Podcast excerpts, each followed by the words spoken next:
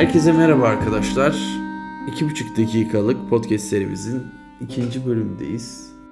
Bugünün konusu biraz melodramatik. Seni kimse dinliyor mu? En son ne zaman birisi gerçekten seni dinledi mesela? Hatırlıyor musun bunu?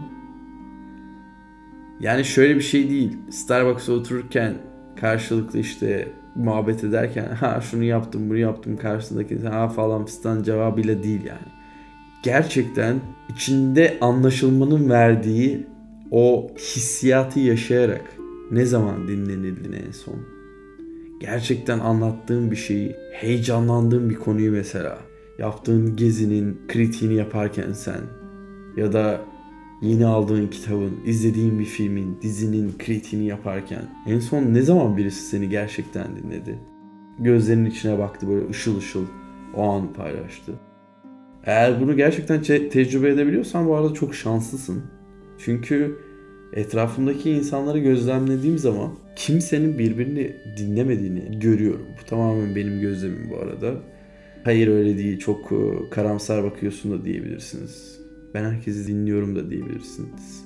Bu benim kendi alanımda tecrübe ettiğim bir şey değil bu arada.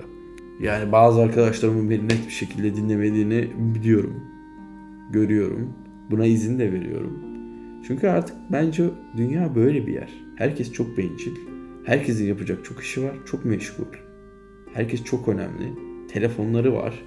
Yani birisinin yaptığı Japonya gezisini birebir oturup dinlemek yerine YouTube'da açıp onun vlogunu izlemeyi, dinlemeyi, okumayı tercih eder gibi geliyor.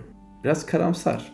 Bunun toplumun ruh sağlığını da çok ciddi etkilediğini düşünüyorum ben bu arada. Dinlenilmeyen bireylerin ruh sağlığının her geçen gün daha da bozulduğunu düşünüyorum.